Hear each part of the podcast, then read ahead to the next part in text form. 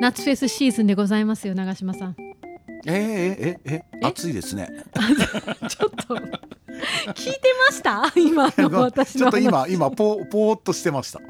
夏フェスシーズンって言ったら夏ですって上野さんって美人だなとかなんかそんなこと考えて思たってないらこ なんかほーっとしてましたなんとなと言わないのいく。やいや夏フェスですそうそうですよよねなんか。うん、 いややっとなんていうのかなしばらくやっぱコロナでなかったりとかしたりとかなんかやっとちょっと元に戻ってきたなみたいな。ありますね、いやフジロックをき去年から家で見られるようになって、そうですよね。あの僕なんかなんだかんだってほらもうそんなに追い先長いわけじゃないじゃないですか。それうんって言いづらいからどうしたらいいのか教えてくださいなん逆かになんかねであのなんだかんだとあの楽しい人生だったなと思ってそんなにそんなに後悔はないんですよ。うんもう総そんな括にに後入悔はってないんだけどあの、まあ、いくつかまだまだこれはやり残したっていうのはあるんだけれどもこれがどうしてもできなかったんだ多分できない一生できないだろうなっていうのの一つにフジロックがあるのよ。 あーでもそれはね私もわからんではないな俺今この体力でちょっとやっぱりいける自信はないあの山の中の数あるステージとフィールドの中をねもし俺確か行にったとするならば、ええもうあの3日間ずっとグリーンステージの前にいるみたいな 山越えて俺ちょっと無理やと思うそうねいや私もそうだな確かにぬかるみと雨を避ける自信もないし、そうなのよだから体力のあるうちえにえ行ってあでもねフジロック始まったのがはい、あれ何年だったっけでも25周年らしいですよ今年あ今はいあということはもうその時でままあまあ大人だったから、はいその時ですでに体力的に不安だなみたいな僕の友達とか第1回目のフジロックに行ってるんですよ。あ本当に富士の山麓でやったやつだすっごい大変やったあのほら台風が来て、ええええええ伝説の、ね、でしかもまたほら1回目だとまだほら運営とかもなんかうまくできてないから、ええ、ええあの台風の中駐車場まで3時間歩いてうわーあの本当に走馬灯見えたとか言ってたもん。わあ 大変だまあ、だからこそもちろん思い出深いというのもあるんだがでもあれさあの最後の日だったか確か中止になったはずだったからねそうですよね。あんまりにも風雨強くてね。だはかあらそういうのも聞いてたからあーさすがにちょっと行きづらいなと思ってでもこうだから配信が始まってからすごいすごい楽しんでるよ。いや本当去年今年本当無料で見ていいのかしらと思いながらお家でゴロゴロしながら見せてもらってるんですけれどもいやちょでもねそれにしても今年はちょっと例年というか去年以上にちょっと思い入れができてしまってああそう再結成した推しのバンドがフジロックに出たっていうね、三重の喜びができたんですよ。ああなるほどね。えー、えー誰誰あドーピングパンダって言うんですけどああなるほどね。 はい、うんでそのドーピングパンダが、まあ、今年の頭に再結成してまさか夏フェスの中でもフジロックに出るとは思わなくてさらにあれなんですってね、フジロックってこれ YouTube で生配信されたのほんの一握りなんですよね。あそうそういうことそういうこと。だってステージが全部で123456789つ、まあ、小さいステージも含めて、うんうんここのほら DJ だけやってるところもあってだけれども、やっぱりあのそのお一番大きいグリーン、ホワイトでフィールド・オブ・ヘブンっていうのあたりが中心だからねだって鈴木茂さんとか小原玲さんとかもいたんでしょそう現場にだかはら結構結構あの大大御所とかも出てるからねすごいことですよやっ。ぱ日本のミュージシャンはみんなあそこに集まってましたからね。だからその中で出ただけですごいなって思ってたんですけど、まさかのお昼一発目でホワイトステージの一発目をちゃんと中継してくれてそれを見届けることができたっていうのがねちょっと良かったですね。いやーでもそれはやっぱりなんていうのかなこのフジロックのすごく良いところの一つでもあっていやー本当にあの僕フジロックの話すると必ず泣く話があるからあんまりしたくないんだけれどもきっと今も喋りながらこうもうすでに泣きそうなんだけれどもやっぱ僕の生徒とかでやっぱりあのフェス好きな人がやっぱりいっぱいいて。ええであの要はあの今年も行ってきてとか、うんうんうんあの行ってっていう話をよく聞くんだけれどもエルレガーデンが10去年だったかな一昨年だったかなはい十何年ぶりにほら再結成っていうかフジロックで1回だけみたいなもちろんそのほら昔から好きな人ともそれを見てやっぱうわーってなるし、うんなんだろう先輩からその CD を借りて、うんあのほらこんなバンドがいたもう今活動してないんだけどみたいな、えええもうほらもう伝説のバンドでしかなかったのが実際に見れるのよって思っただけでやっぱうわええってなるよ絶対に。えねだしかもそれがこう自分の思い入れのあるバンドで経験したことなくてあーそれをフジロックでちゃちゃんと見られたっていうのはねまあそのフジロックならではのほらゲストステージだったりとかお祭り感とかで感動するステージいっぱいあるじゃないですか。うんそうだよね。だからそれが自分の好きだったもうそれこそかれこれ15年ぐらい好きだったバンドがその一つになったっていうのがちょっと感慨深いものがありましたねまたいいライブしてたんだでやっぱあのそのその野外のああいう環境で見たらそれは絶対グッとくるよやっぱり。ねえあの、エレクトロを入れて3ピースなんですけど同期してね、シンセの音とかいつも入れてしっかり割とこうずれずにやってるタイプなんですけど嬉しすぎてもうどんどん走っちゃってるんです。もうでうんちょっとずつ動機とずれてくるんですけどもうそれも良さとして受け止められるぐらいいいライブをやってましたまあほんそれがでもある意味ライブの良いところだからねなんかぴったり合ってるからいいっていうライブもあるけれども、うん、やっぱそうじゃない気持ちが前に出るっていうのもこうライブの良さだからね。カメラで顔抜かれるたびずっとニヤニヤしてたすごかったメメンバーがねメンバーが嬉しそうでよかったそうなのやっぱそういうのがこう出会えるっていうのが、うんやっぱりそのやっぱすごくフジロックならでは。そうですそねれと俺、エルレガーデン俺はそんなに思い入れないのに、はいその話聞くだけで泣くもん俺。ああそうですかそんなに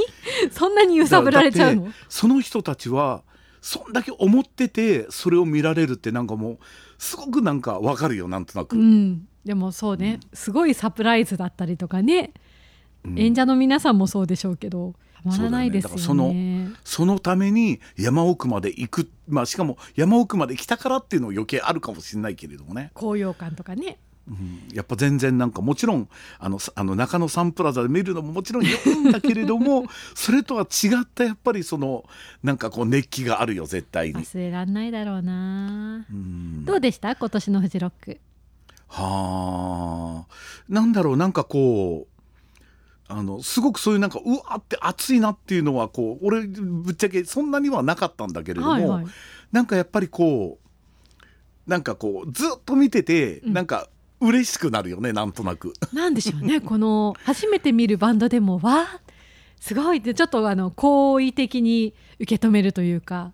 うん、あるいはほら名前は知ってるけれどもなんかあまり見たことがないみたいなのがこのあこのバンドやってるんだみたいなええええありましたね、うんいっぱいそそれでこう見れるっていうのが俺多分マカロニ鉛筆も俺動いてるの多分初めて見たと思うのあよーきっと。いやーマカロニ鉛筆はなんであんなにヒット曲連発できるんだってぐらいほとんど知ってましたね曲、基本的にもう普通にバンドはすごく上手だし、ええやっぱりキャッチーなのよ。いやー本当あねあとはねやっぱりこうやっぱ日本のやっぱり腕利きの人たちがやっぱり集まってお俺なんかやっぱバックの,、はいあのほらねドラムの人とか見て、うんうんおオリジナルやラブやっぱり佐野康夫じゃんとかなんかああ佐野さんいらっしゃったんです佐か野さんここでもここでも叩いてるよとかへえ鈴木正幸のバック江口さんじゃんとかなんかそういうのだけですごく楽しめるからねなんかでも僕ねぶっちゃけ一番印象に残ったのがあのずっと迷子だったのよあ最後の日ですねそうそうそう、ええええ最初なんかパッと始まってなんかわなんか俺やっぱステージが凝ってるバンドってすごく好きなのよなんかまたそのステージの上にいろんな人といろんな楽器みたいなものがありましたしね、うん装置とでか。あれがねなんだろうちゃんとコンセプトを感じるのよ、あーうんこういうなんかその無機質なものの中で、うんうんあのそのこういうそのあのほら人が動かしてるものとのこの融合の音楽としてみたいななんかすごくそれがあの楽曲と合っててあなるほどなと思ってたんだけれども半分ぐらい見たところでええ畑とこのバンドめっちゃうまくないかって思ってうん最初はなんかあのほら普通のなんかバンドチームで、はいあんまり上手じゃないバンドでしかもなんかほらあの、まあ、それこそカラオケというか、うんうんあのちょっと打ち込みみたいなやつで流してみたいな風に思ってたからあまり何も、あの感じてなかったんだけどこれ演奏してるよねって思ってああ当てぶりとかじゃなくてね当たり前ですけどではなくてこれこれ演奏してたこれめっちゃうまくないって思ってはあは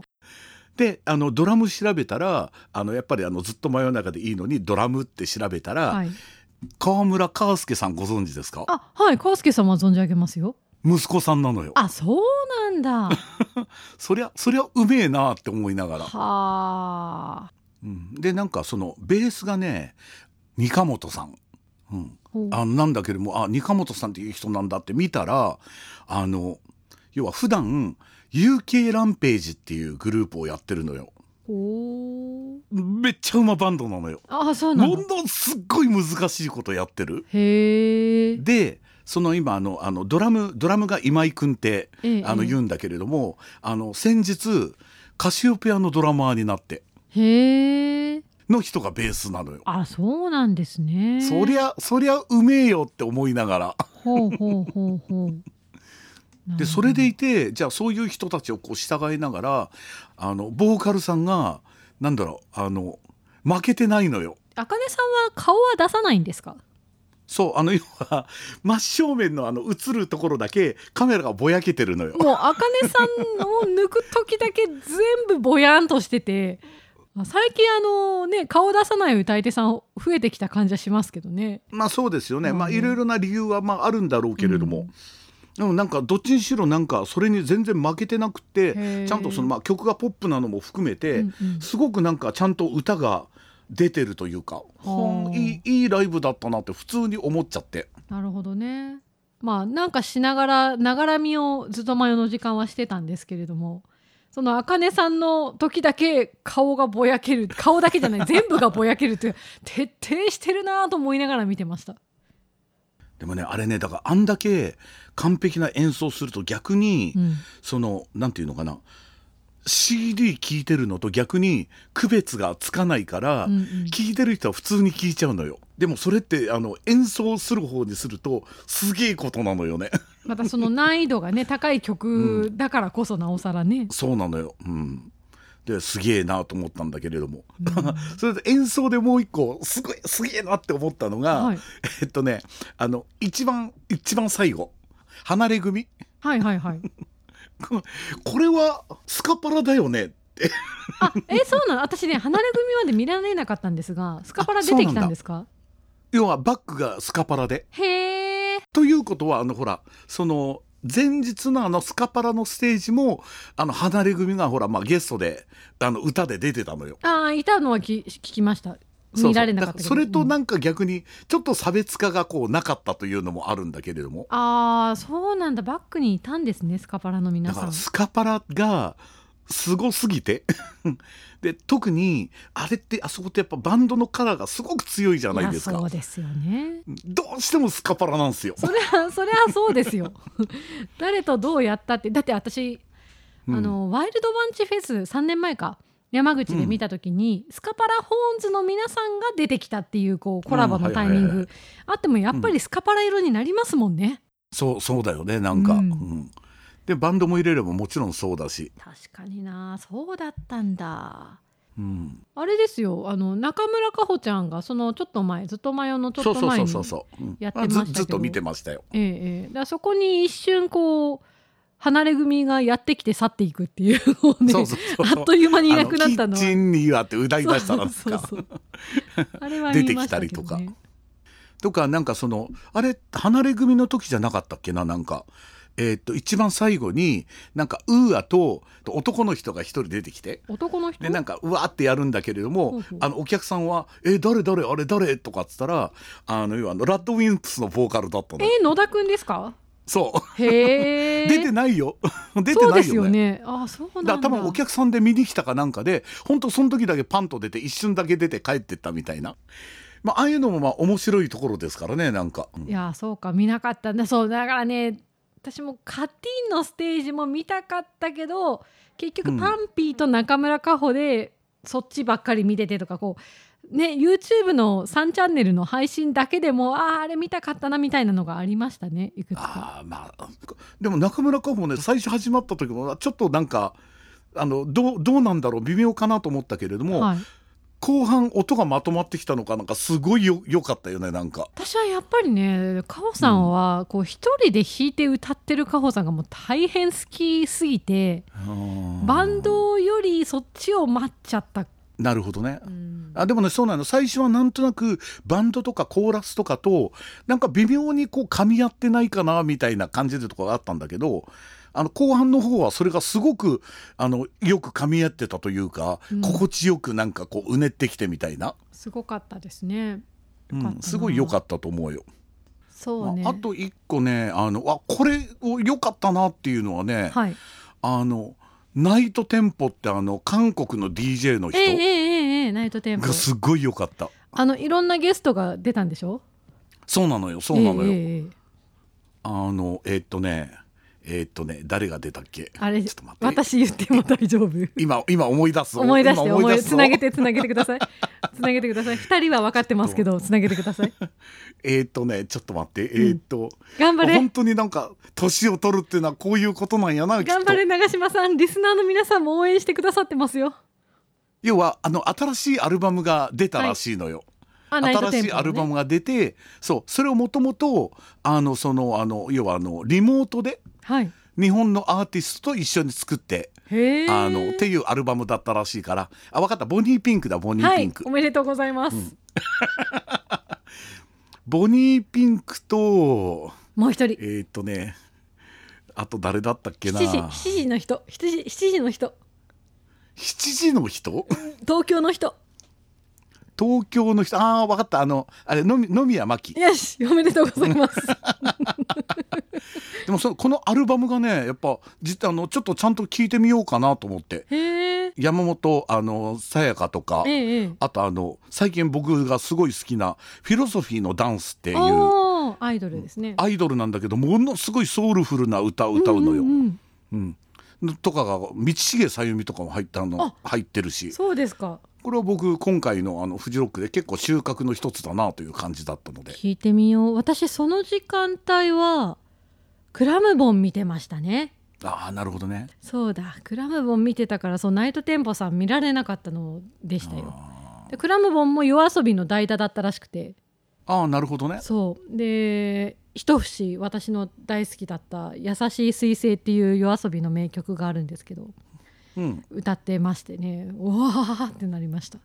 よかったな。まあ、今回もなんだかんだとやっぱりあのほらあのキャンセルの人たちも結構いたりとかしたらしいですからね,、ままああ、ねこればっかりはもう仕方がないですね。そうなんですよね、うんまあ、それでもまあこう開催されてっていうのところにまずまず一つ意味があるのかなと思思いながらですね、うんあとはあれですよ海外のアーティストをほらあんまり知らないというか、触れる機会がそんなに多くない身としてはそれこそこれ初日かな初日ですねあの一発目だった「ザ・フーっていうモンゴルうんはいはいはいのバンドうんがいてね、はいはいはいはいはい、うん馬頭俺もすげ金えすげえなと思って見てたんだけれめどちゃもくちゃかっこよかったですね エレキ馬頭金あのモンゴルの方も実はハードロックってすごく実はあの盛んらしいのよ。いやーあのーこう皆さんのビジュアルを見てそうだったのかと思いましたうんうんうんそうなんだ、ああいうのこそなかなかこう日本で見れる機会はないからね。そうだからすごくかっこよかったし、なんて言うんでしょうヘビーメタルとかハードロックの中でも結構低音のまんまずっとこう声を聞かせる感じのバンドだったので、うんそれもすごくかっこよくてよかったですね。それででちゃんとちゃんと民族音楽になってるのがすごいよねなんか。なんかこう西洋ロックをやってるぜっていうのじゃなくてちゃんと自分たちのルーツが混ざってるっていうのがすごくそうそうなのよね。めちゃくうんちゃかっこよかったな、つ次の日もなんかありませんでしたっけ